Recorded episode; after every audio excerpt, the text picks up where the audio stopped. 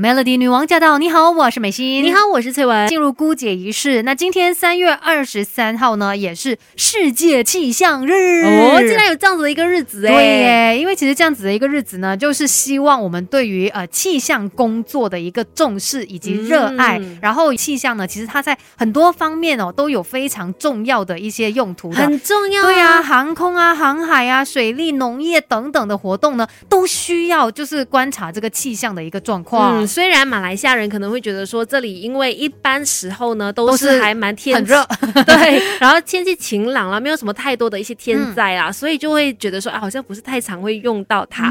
但是当你在国外的时候，在其他地方的时候呢，就一定会常常在看天气预报，再决定要不要出。对呀，而且就是像之前我们有要计划出国旅行的话，你通常在旅行的前可能一两个星期，你就会开始一直观察了，哎，当地的状况是怎样，是不是开始有很多就是下雨啊？我现在虽然没有得出国。但是我常在本地也会 偶尔刷一下国外的天气，哦在看哪里呀？日本好冷哦，哦，现在怎么样？我真的也是会这样，就明明不在那里啊。是啊，可是就有一种怀念的感觉啦。可是说到这个气象预报，到底是怎么样做出来的呢？当然就是通过非常厉害的收集资料咯，收集多方的气象观测资料啊，然后通过超级电脑的分析，还有预报员的综合讨论之后得出来的一个结果哦。对，而且说到气象预报哦，它其实是有分不同的种类的，嗯，它。可以被分成是短期的、中期的或者是长期的，嗯，然后这个时间越靠近的话，这个预报就会越准确。像这个短期天气预报呢，就是预报说今天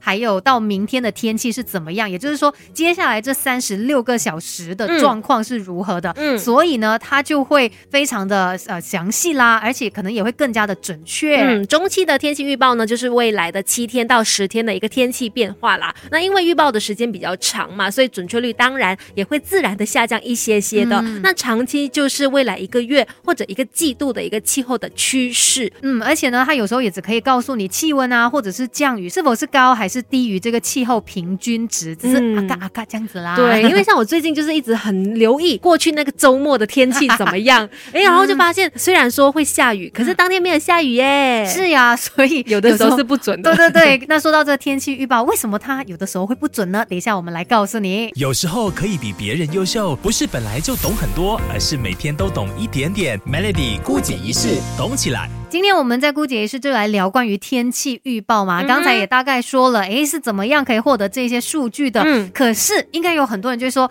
我才不信天气预报呢，都不准，每次看，然后到后来发生的事情好像都是两回事啊。所以我们就来看一下啦，到底为什么天气预报它总是会不准呢？第一个原因就是可能是人力判断上面的误差，因为我们所知道的一些气象站呐，它每天都要面对不同高度和地面的气温、气压还有水汽。等等的气象，就是这些因素来进行观测，然后呢再统一上报。它有经过这个分析的过程嘛？那分析的话，就要看这个专业的人员他的一个判断了。有的时候他可能会觉得，哎，这样子的一个情况底下，哦，那就会下雨喽，或者是它会有怎么样的一些变化。所以呢，也就是导致这个天气预报有可能因为这个预报员的判断，而导致它或许在准确度上面来说是有一些些需要再被呃加强的。哦，所以有的时候也是看那个预报员的经验啦，或者说他的一些判断有没有正确的。对，再来就是时效性跟地域性可能不够深入。哎，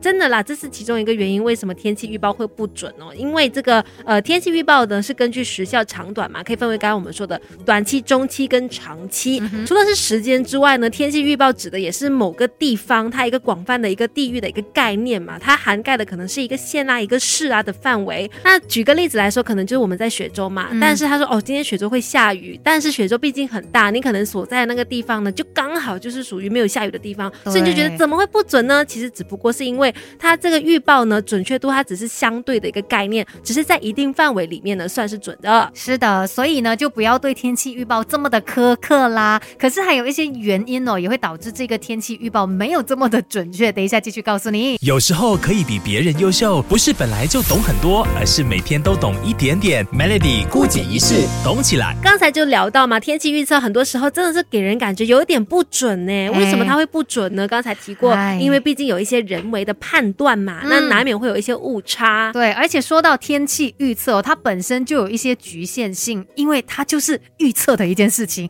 它不是已经发生了的事，我们只是去猜测，哎，下一步会有怎么样的一个状况。所以天气预报它在一定范围内有一个误差呢，是非常正常的，因为我们永远不知道下一秒。会有什么样的一个变化啊？对，X factor 太多了。对它这个小小的因素，然后又影响另外一个因素，到最后也会导致呃，可能突然间下雨，或者是突然间不下雨这样的一些情况。而且你要想到，我们预测的一些方法、一些工具、一些技术等等呢，它也会存在一定的一个局限啦。所以这些都是会一起影响这天气预报它的准确度的。对，再来呢，这个天气预报它给的其实就是一个概率。嗯，那而且就像我们刚才说的，有很多不同的一些因素会影响到它。你看，我们就大家都知道这个蝴蝶效应嘛，那可能因为某一个地方发生了什么状况，可能也会影响到我们的气候呢。是的，所以要对天气进行百分之百的准确预测，可以说几乎是不可能的一件事情啦。对呀，所以天气预报所做出的各种预测呢，你就把它想成哦，就是一个概率喽。嗯，大概大概有可能是会发生这样子的事情。对，而且他们的这一些预测呢，就是根据以往历史上的一些记录来做出分析的，所以只能够说偶尔呢，还是会有一些突发状况，会有一些我们预料。不到的时候的，然后就只能说看老天喽。